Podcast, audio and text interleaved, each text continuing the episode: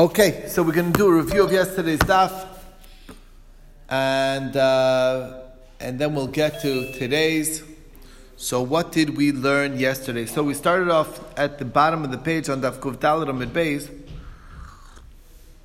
and we're saying that uh, that these tanoim that uh, of our mishnah are perhaps arguing in the position of Rav Tevi Bar Kisna in the name of Shmuel about this halacha whether there's a there's only an isser to bring tuma of something that became tame from a sheretz, for instance, like um, that has a potential of going to the mikvah, as opposed to a sheretz itself bringing into the Beis HaMikdash is not the chiyuv because um, the sheretz itself has no tahara, but mikvah has no purification the mikvah. The example given was people who do have Tayyib and Mikvah. So that was the, so we want to say that it's these Tanoim that are arguing in that discussion. Why? Because there's a machlokas in the Mishnah between Ben Nanas and Rabbi Akiva. Ben Nanas says that where do you have to take it out from? Only from the, if you find the dead rat, only if it's in the Heichal. This is on Shabbos, that is. Of course, obviously during the week, there's no reason not to take it out. But uh, on Shabbos, we're trying to limit um, what we're what we're doing, you know, these types of things. So the question is, where do you need to take it out from? From the heichal, from the um, ulam, from between the ulam and the mizbeach. Those are the high high kedusha areas in the azara, but not the rest of the azara. And according to Rabbi Kibi, you take it out from the entire azara. Now, what's the machlokas?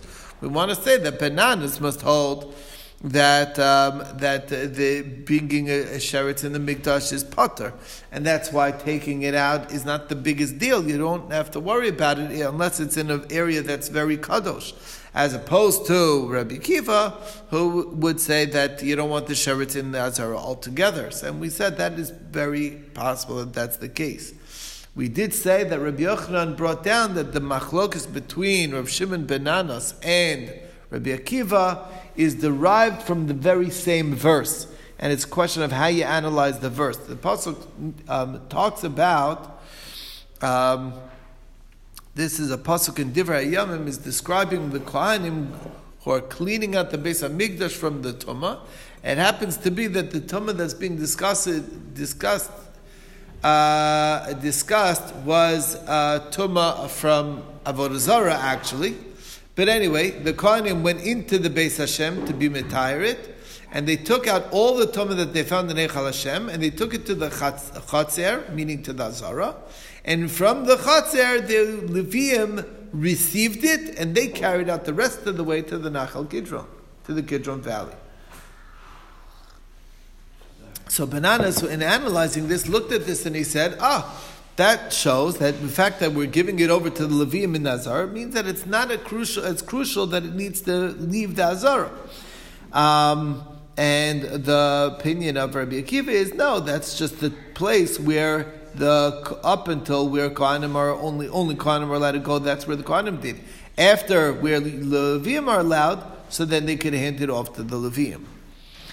Next thing we talked about is when that there, although of course we're very limited in who can go into the area of the Azara and who can go into the area of the Beis in, in various places, there are special allowances to go into the Echol if you're going to fix stuff. You know, you want to fix a, a tile broke or something, so you want to fix the tile, do some shiputzim, some some improvements.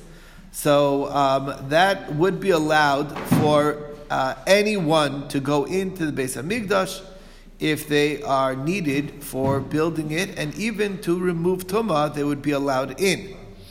However, although everyone is allowed, there is a preference that since Kohanim are allowed in the area anyway, that the Kohen should do it. So if you have a choice who could do it, you prefer the Kohen. If there are no Kohanim able to do this, then you get then you bring the Levium in. If there are no Levium to do it, so then you can go to the Israelim. But everyone who's here, who's going in, needs to at least be Tohar, not Tami.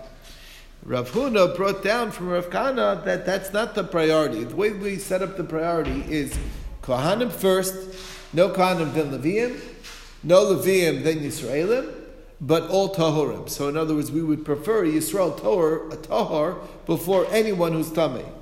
Rav Kahana, Rav Huna brought down Rav Kahana, who actually elevates the Kohen even higher, even if he's tamei. And Rav Kahana learns that when it says Achal Paroches Lo Yavo, you might think that a Kohen Balmum would not be allowed in that area, but since it says the word Ach, to fix, so he's allowed there even to fix. So the preference, of course, is for a Kohen who does not have any blemishes. If there are no Kohanim without blemishes, so then the Kohanim with blemishes would be allowed in the same area to fix. If, it, the preference is for Torim, but if there are no Torim, then Tameim should be allowed in. But the preference is always a Kohen, be he Tahar or Tameh, we want the Kohen before we want anybody else going there. So that's, you see that Rav Kahana elevates the status of Kohanim, even a Kohen Tameh comes before a Yisrael Tahor, or even a Levi Tahor for that matter. So that's the thing. Next, we saw the Gemara brought down. What about this case? What if there's two kohanim that you could choose from? One is a kohen who's tamei, the other is a kohen who's a bal mum. So who do we prefer to give the job of fixing something? They're both capable of doing the job. Who do you give it to? So we saw Machlokes, Rav Chir Ashi says in the name of Rav that the Tameh should be given the preference, and the reason why is because the person who's Tameh is, um, is acceptable to do service in the Beis HaMikdash uh, for Karbanos Tzibur. we know we have a concept of Tumah Hutra B'Tzibur, so even Kanim Tameh would be allowed to do those Karbanos.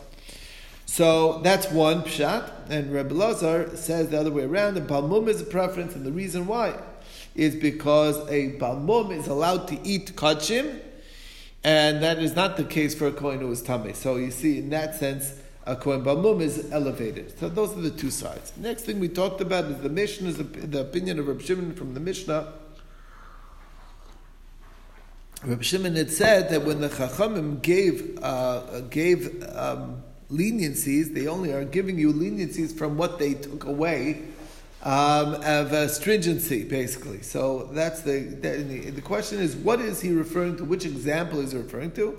And we said he's going on the Mishnah um, from way back when. This Mishnah is all the way back on Daf Nun Beis Amid Beis, but we're talking about somebody who who left the tchum, even one am outside the tchum, he's stuck there and he can't and he, and he cannot be able, he's not able to go back uh, into the Tchum, even if he's one am away. Um, and uh, Reb Shimon says, no, even up to 15 amos you'd be allowed to go back. And the reason why they're not being majorly lenient, the reason why is because of the stringency that they, they do. Because people, the people who are measuring the 2,000 amos, they would measure in such a way that, uh, that, that it was 15 amos less than the actual 2,000 amos mark. I don't know if you remember, there was a, an interesting Rashi from, from Dafnam Days that uh, talked about that they measured in a 50 amma rope. So in the 50 amma rope, they only, they, they held down their hands instead their fists. So every 50 amas, there were two tvachim uh, that basically um, that weren't counted because the, the rope itself was 50 amas. So they were actually measuring shorter uh, by, by, by two tvachim every 50, every 50 amas. Out of the 2,000, it's basically 15 amas um, that are held within the measurement. And uh, bottom line is, is that if you find yourself outside, you're really inside. You just don't realize it because the mark, the demarcation that they put, because of people who might make a mistake and walk past it, there's like a little wiggle room that they gave you specifically for that purpose, and that is what uh, that that's the leniency that Rav Shimon is referring to. Can you remind me? Can you have a temporary mum? Yes, of course. Yeah, yeah. a broken arm is a temporary mum. Yeah. yeah. We also that's what we talked about with, uh, with the other blemish, uh, you know, a wart. You could cut it off and then he's back to good. Right.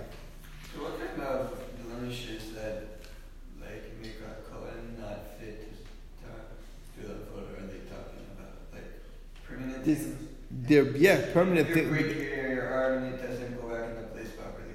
Yeah, that's exactly that is a good example. But the, the, the psukim in the Chumash actually give exact examples of what, what types of blemishes are being referred to. If your ear is cut off. Yeah, that would be any Rosh Aver that's cut. It would be a But problem. that doesn't get in the way of a voda. You just need your hand. It's nothing to do with the actual avoda. It's the blemish is still a blemish. There's a lot of things, you know, the eye, eyebrows and eye, eyes, and you know, like they doesn't really affect the avoda, but it's a, it's considered a mum. Like acne, is that considered? No, I don't think it's on the list. You have to look at the list. Okay, you're okay, Oren. You don't have to worry about it. You're okay. But I will tell you, this too shall pass. I've, I've been there, done that. I went through the stage. It goes away eventually. Okay. Um, worried for you. Okay. Anyway, all right, and that is the um, the, the that that is the last piece that we saved for the siyum. And Mir Hashem, if we'll be able to make a, a siyum together, I would uh, love to save. Said we're going to save this little piece, and well, with that we can. Um, Any consensus on what it's going to be? um,